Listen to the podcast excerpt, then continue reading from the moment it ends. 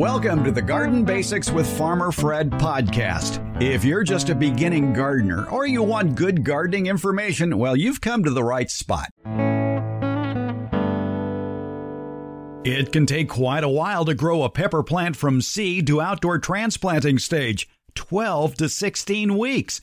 But we can help you speed up that process considerably with tips from our favorite retired horticulture professor, Debbie Flower. And we start a new segment on the show today. It's called the Plant of the Week. And for that, we turn to one of the most knowledgeable horticulturists in the world, Warren Roberts of the UC Davis Arboretum. And we talk blackberries, how to grow them, how to trellis them. Find out about all this on episode 71 of the Garden Basics with Farmer Fred podcast. And we're going to do it all in under 30 minutes. Let's go. We answer your emails here on the Garden Basics with Farmer Fred podcast. We are joined by Debbie Flower, our favorite college horticulture professor, retired. And a question comes in from Maxine. Maxine wants to know I just got my order from a seed company. It's lots of pepper varieties. Can I go ahead and start them? You know, Debbie, I think if you plant, it depends where you are. Again, we go back to our typical answer it depends. And I guess you would uh, time a pepper seed planting for about what, 12 weeks before you would plant them outdoors? Yes, eight is the minimum, but 12, I used to time nine to 12 for sure to see, start the seed and get them to grow out. Other part to consider is how long it takes for them to germinate. Sometimes pepper seeds can take three weeks to germinate. So there's a lot of wiggle room in when to start it. Peppers like soil very warm. So starting later is probably a better thing than starting earlier, unless you're prepared to keep them in some kind of a warm place like a greenhouse or a sheltered room. Indoors is not really great. They just don't develop as well once they're big. So I would favor 12 weeks to uh, once they're up, plus let's say two weeks of germination. Mm-hmm. And there are some tricks to getting them to germinate a little bit sooner. One of my favorite uh, tricks is to use what's called a propagation mat, sort of a heating pad for seeds. And it keeps the bottom heat about 70 degrees or thereabouts. And that can hasten germination by a few days.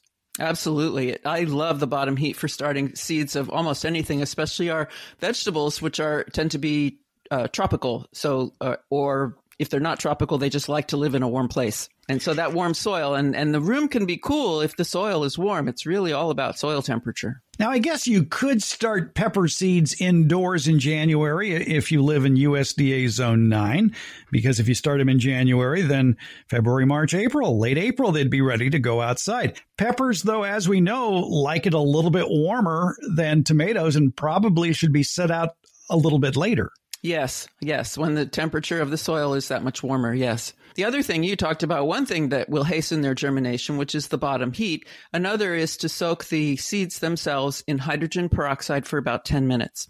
Hydrogen peroxide is water, H2O, plus an extra oxygen. So hydrogen peroxide is H2O2.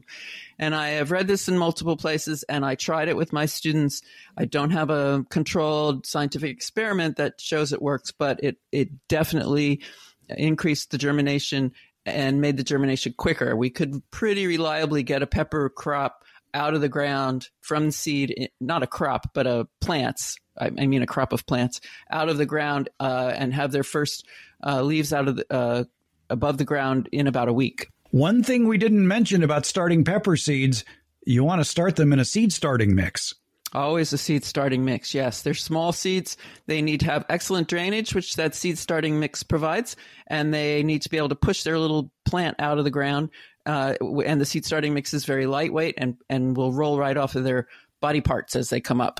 So, to get to a transplantable size, you need to be growing those pepper seeds in a warm spot and a sunny location for about 12 weeks, and then you're going to be good to go. Right. And the other thing to add to that spot is about 10 minutes of wind a day. Ah, yes. Tell us about that. Wind is, uh, plants are developed to sustain wind. They live outdoors, and wind allows them to develop what's called their reaction wood peppers don't have any wood, but it's reaction tissue. So it's it's a type of cell that gives them structure, makes the stem stronger. If you grow them indoors without wind, everything else is perfect. Temperature, light, water, nutrition, everything else is perfect. they will get very soft stems that will fall over and the plant will not stand up straight. Add 10 minutes of wind, and this was done on tomatoes, and it wasn't wind, it was somebody went into the greenhouse and shook the table for 10 minutes. yeah, grad students get all the good jobs. And it made the stems stronger, and it has proven to work for other seedlings as well. Makes sense to me because seedlings are, are native to outdoors where there is wind on a regular basis. So, uh, a fan, I have one in my greenhouse on a timer, and it goes off. It's a oscillating fan, so it will go back and forth and get all different parts of the greenhouse. And I run it for about a half an hour, hoping that everything gets enough wind to make strong stems. You run it for half an hour at one time, or you divide that half hour up into shorter increments throughout the day? Nope, just do it at one time. Okay, just a half hour. Yeah. I, I had a, a seed starting setup in the guest room in my last house where I hung fluorescent lights from the ceiling on a chain so I could raise and lower them. Because if you're going to use fluorescent lights to as your light additional light source, there was a window and then the fluorescent light. They need to be fluorescent lights need to be very very close within inches of the tops of the plants. And as the plants grow, I could raise the light. I had a table with a heat pad on it, and then on the bed was an oscillating fan, and it was plugged into the wall with a timer. So that was my seed starting setup before I had a greenhouse. Your kids might use LED lights. Yeah, I know. They're lucky. Yes. you could too. I can now, but I have a greenhouse now, so light okay. is not the limiting factor anymore. Exactly. Yeah. Hobby greenhouse. If you're looking to make that next step in gardening, think about a greenhouse because you can just, you can grow year round in it. You can grow not just vegetables and edibles, but flowering plants. You can get an early start on flowering plants for the summer, the zinnias and marigolds, petunias, and you're going to find seed varieties many times over the varieties you would find as plants at the nursery. Very interesting, very colorful, that are only available via seed. So a greenhouse can uh, really expand your gardening horizons. Yes, it can. It's a lot of fun. So there you go for you. Those of you in USDA zones nine, you want to get those pepper seeds started in January, maybe late till wait till late February to start tomato seeds. And for those of you that live in maybe USDA zone seven or eight, or even lower than that, what's your typical planting day outside? Is it Mother's Day? Maybe it's uh, Flag Day in June. And for some of you far northerners, it, it might be the Fourth of July. Well, just count backwards. 12 to 14 weeks for peppers and maybe eight weeks for tomatoes and get those seeds started. Debbie Flower, we found out a lot today. Thank you. Oh, it's a pleasure, Fred. Thank you. Welcome to the Plant of the Week segment. We are talking with Warren Roberts. He's the Superintendent Emeritus of the UC Davis Arboretum here in California. And we're going to be talking about plants that have wide appeal across a lot of the United States and plants that might be doing special this time of year. And Warren, uh, let's uh, kick off the plant of the week segment with maybe a, a very uh, heavenly plant like uh, heavenly ah, bamboo. Heavenly, heavenly bamboo, the Nandina domestica, which is native to um, Eastern Asia, China, Japan, in, in that area. And the name Nandina comes from the Japanese common name for the plant, which is Nanten, N-A-N-T-E-N. And in Japan, it is uh, traditional to plant one near the entrance to your house. It means welcome. And I suppose if you if you go by a house and there's no Nandina there, maybe maybe you're not welcome. Yes, all right.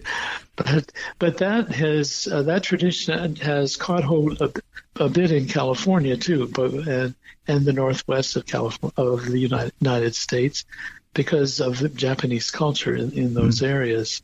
And it's called a bamboo because it looks kind of like a bamboo, kind of. It has canes kind of like a bamboo, but it's not a grass, whereas a bamboo is a grass. And nandina is a plant that uh, produces cloud, little clouds of white flowers in the spring and summer, and then red berries. That is the typical form.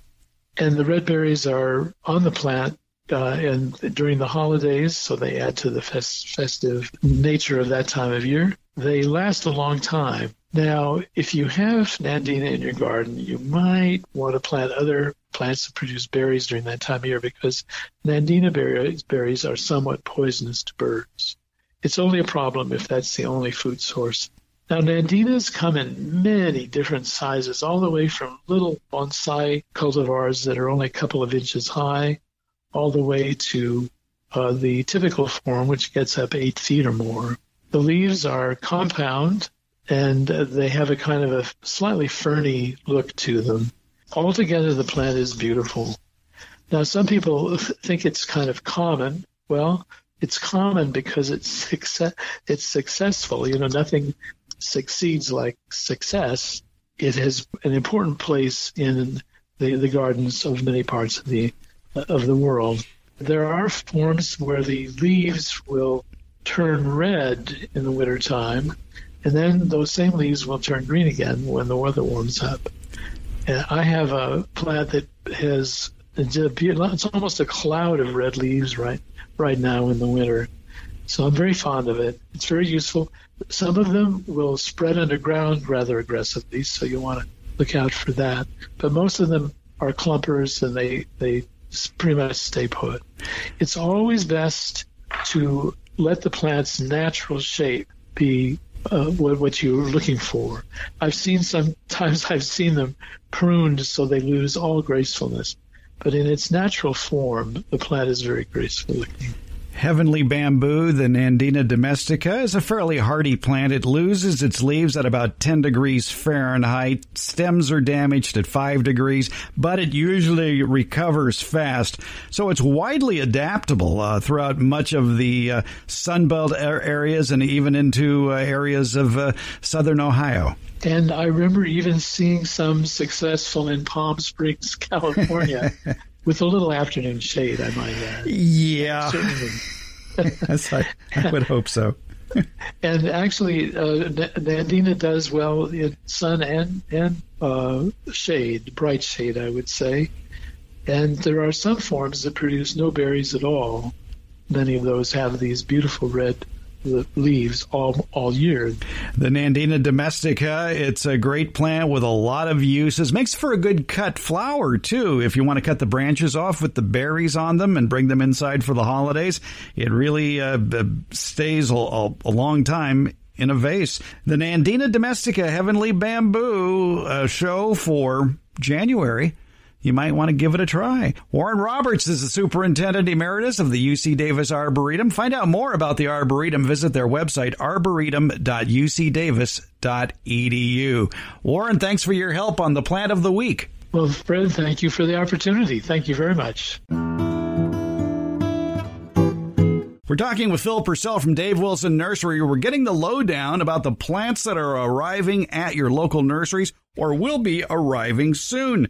Berry plants, fruit trees, and so much more. Let's talk about blackberries. A lot of great blackberry varieties. Uh, these plants get a little bigger, though, than blueberry plants, and so they probably need some sort of a trellis system. Blackberries, everyone sees them on the, the roadside where they kind of take over the whole area. So they are a sprawling vine and they do need support with the blackberry, except for uh, one of the bushel berries, which I'll talk about a little bit later. But generally speaking, blackberries need to go into the ground and it's going to need a little bit of area to cover to produce. Now, what about blackberries and the need for multiple varieties? Are they like blueberries? If you plant more than one blackberry variety, will that increase fruit production? You know, blackberries are pretty much self-fruitful, but like like we said with the, the blueberries, if you can get other varieties out there, you can get cross pollination. Your yield would just will just you know increase substantially. The nice thing about blackberries is these are large, extra firm berries, great flavor, great on cereal in the morning. If if you adapt a care schedule, shall we put it, early on in your uh, blackberry existence, uh, you can keep them fairly well under control. One place with really good information is called the California Garden Web. It's produced by the University of California Ag and Natural Resources Department. And if you look up the information called Growing Berries in Your Backyard, they have some excellent advice about uh, pruning blackberries. If you have trailing blackberries during the first growing season, use the trellis to support the new canes growing from the plant crowns.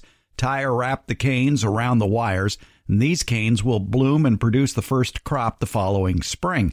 In the spring, trailing blackberries produce vigorous shoots called primocanes, and those grow along the ground. Keep those trained on the ground beneath the bearing canes to prevent injury. At the same time, the two year old canes, which are called floricanes, which grew the previous season and are trained on the trellis, will bloom and produce the first crop. Right after harvest, cut off all of the floricanes near the ground and remove them from the trellis, leaving 8 to 12 of the sturdiest primocanes on each plant to bear fruit the next spring. Wrap the primocanes around the trellis, from which all of the floricanes have been removed. Wrap one or two primocanes at a time in a spiral around the wires of the trellis, working each way from the plant. All other canes are cut back to the ground. Each year, primocanes should be cut back or headed to 8 to 10 feet long. Heading the canes forces lateral shoot growth that bears next year's crop. For erect blackberries, erect types produce stiff, upright new canes, the primocanes from the crown that arch over after they grow about 5 to 6 feet long. During the growing season, when the primocanes are approximately 3 feet tall, pinch off the top 1 to 2 inches. These canes will produce branches that will produce fruit the next year. Alternatively, the canes can be left unheaded and wrapped around the wires for fruiting next year. Then, immediately after harvest, remove the floricanes. Thin the primocanes to three or four of the strongest canes per plant. And again, you can find this information. I know that sounded confusing, but you can find it uh, spelled out very easily at the UCANR uh, webpage called California Garden Web and look for the page entitled Growing Berries in Your Backyard. Now, one simple trick that works for a lot of people pay attention to those canes that bear fruit and mark that cane, either with some light paint or maybe tie a little ribbon around it. That way, you know which canes to remove at the end of the season because those canes won't produce again. One thing that makes pruning blackberries much easier is choosing thornless blackberries, and there's some really tasty thornless blackberry varieties out there. And I think uh, Dave Wilson probably has uh, the black satin thornless. We do. Yeah, we have triple crown, and very good point. You know, the commercial blackberry growers they're able to, to harvest what we call thorny blackberries. We do grow thorny blackberries for the home garden market by by far the homeowner is now looking for thornless blackberries because it's just easy to harvest. You don't have to worry about scratching yourself or any type of danger. So the trend now is for the backyard to, to go with thornless varieties. We even have a thornless boysenberry. And uh, there's some really good varieties, like you said, Crown, Black Satin, Chester, that uh, you know will give you plenty of fruit and then you don't have the inconvenience of thorns out there. But at the same time, you know, we still have Marion berries, Malala berries, people who grew up with those. And, you know, those have thorns. It's just a little more challenging to, to harvest the fruit.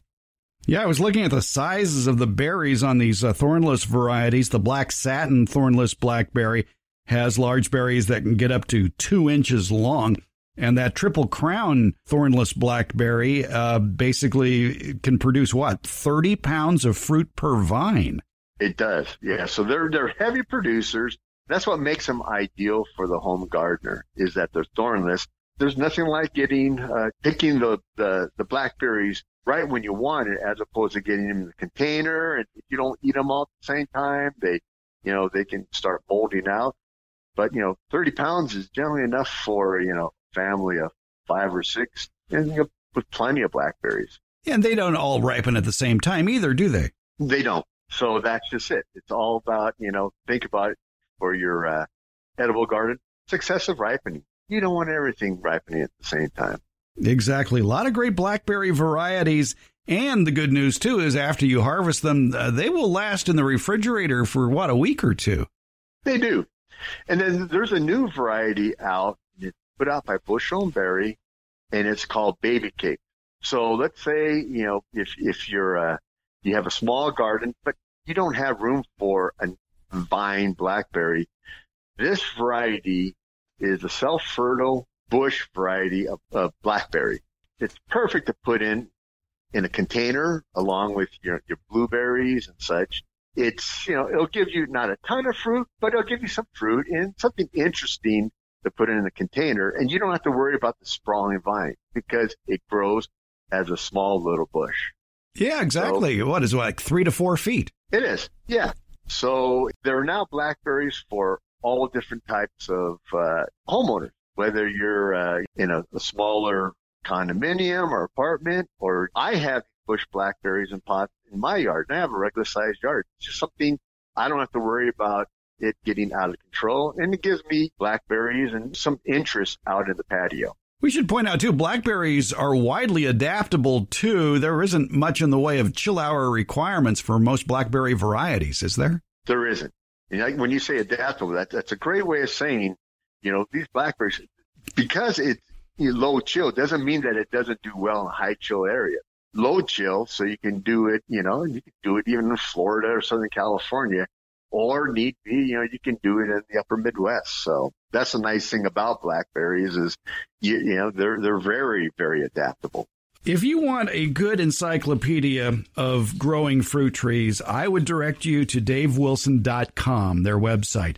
Not only is there a lot of written information there, but their series of videos, they call them the Fruit Tube videos, can take you from planting to harvest and uh, and caring for the tree uh, throughout the growing season. It's also available on YouTube as well. But uh, visit davewilson.com for a whole host of, of very good, accurate information about growing uh, fruit, vines, and nuts, uh, no matter where you live, wherever a Dave Wilson product can be found, which is most of the United States.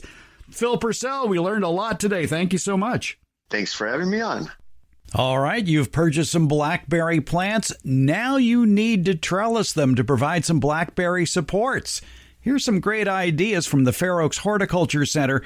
Just to know, we recorded this before everybody had to wear masks and nobody was allowed to be seen in public. Or something like that. You know what I mean.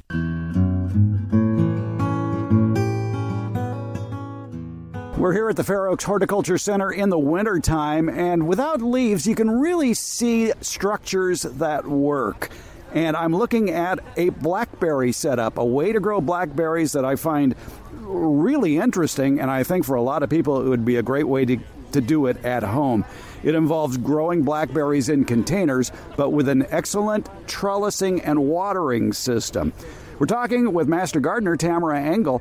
And, and Tamara, tell us a little bit about this system for blackberries. You have four, I guess, different blackberry varieties here, and they're being grown in half barrels. Yes, they're being grown in half barrels, which blackberries grow really well in barrels. That that's not a problem at all for them. Um, so it's it's a, a, a, great way to do it if you don't have the space directly in your ground.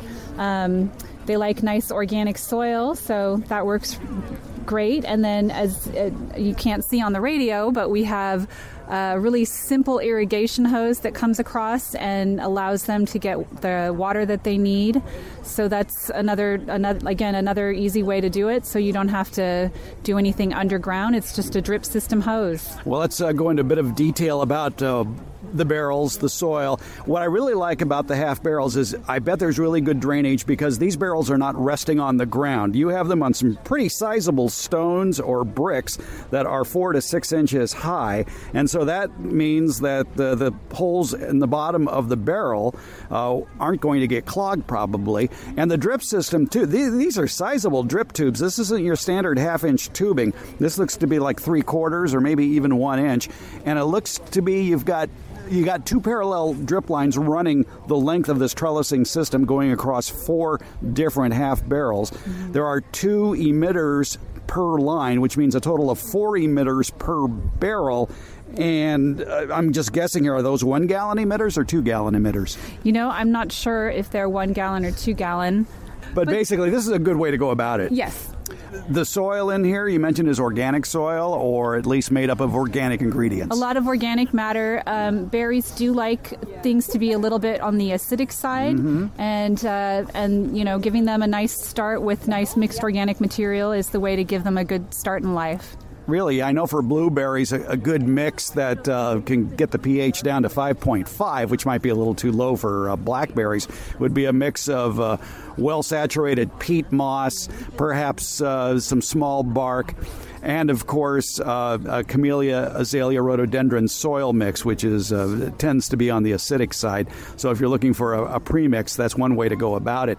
All right, let's talk about the um, the supports for this. Now, this is what I really like is uh, the fact that you have a trellising system with two 4x4s that are vertical and they stand about seven feet tall. Mm-hmm. And then you've got 2x4s attached to two points, one about, uh, I'd say, two feet from the ground, and the one about uh, five, six feet from the ground and you've got wires. These are strong, I'd say 12 gauge wires on turnbuckles that go across, and you've got the wires going from the top of the barrel. The first wire is about 18 inches from the top of the barrel. The next wire up going across the middle of the barrel is probably four and a half, five feet.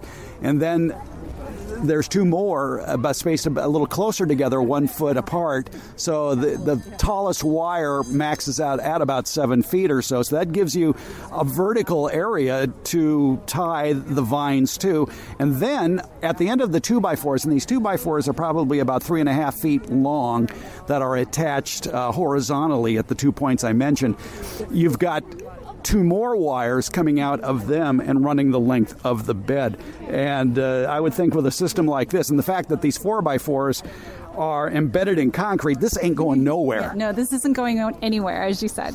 So we have a similar setup at home, except our berries are in a raised bed instead of in individual pots, but we have almost the exact same trellis system. And a couple things I want to point out about it that I think are really helpful. Um, this one, as you said, it's really stabilized by the fact that it's in concrete. There's also a giant metal pole that looks like almost like a closet rod going from uh, between the two the two end posts, and that keeps those from falling over. And then you mentioned the turnbuckles as well, which is really helpful because as you can imagine, over time, as these things start to weigh down uh, the wires being able to tighten or loosen those wires is pretty key. So we have that similar setup at home. And right now, all the berries are pruned back, so you can see the whole setup very clearly.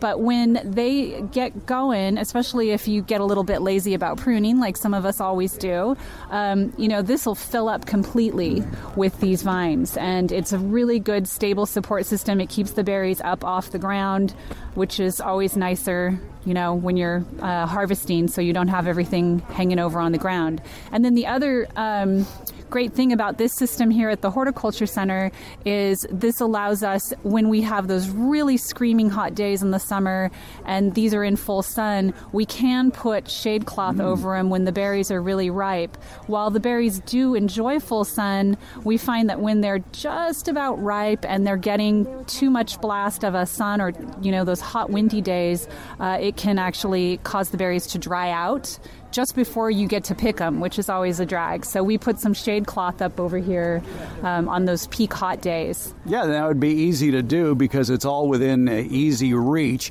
and because of the uh, length of the, these uh, 2x4 crossbars, it, it would drape over the entire plant very easily. I'm glad you mentioned this galvanized one inch steel pipe that is running at about uh, five and a half feet tall from one vertical support to the other. And we should point out that uh, this area is probably 3, 6, 9, 12, maybe 14 or 15 feet long. Yep. And that, that uh, galvanized steel pipe does an excellent job of uh, supporting the supports so that when the turnbuckles and the weight of the branches won't cause these to fold in. Exactly. So that, that's really nice. But you got that interesting in a hole on either side.